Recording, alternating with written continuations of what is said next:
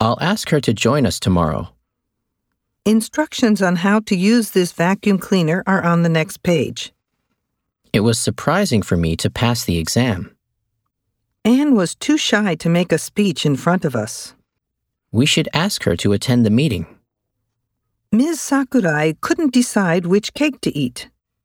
It is dangerous for people living there to go out alone after dark.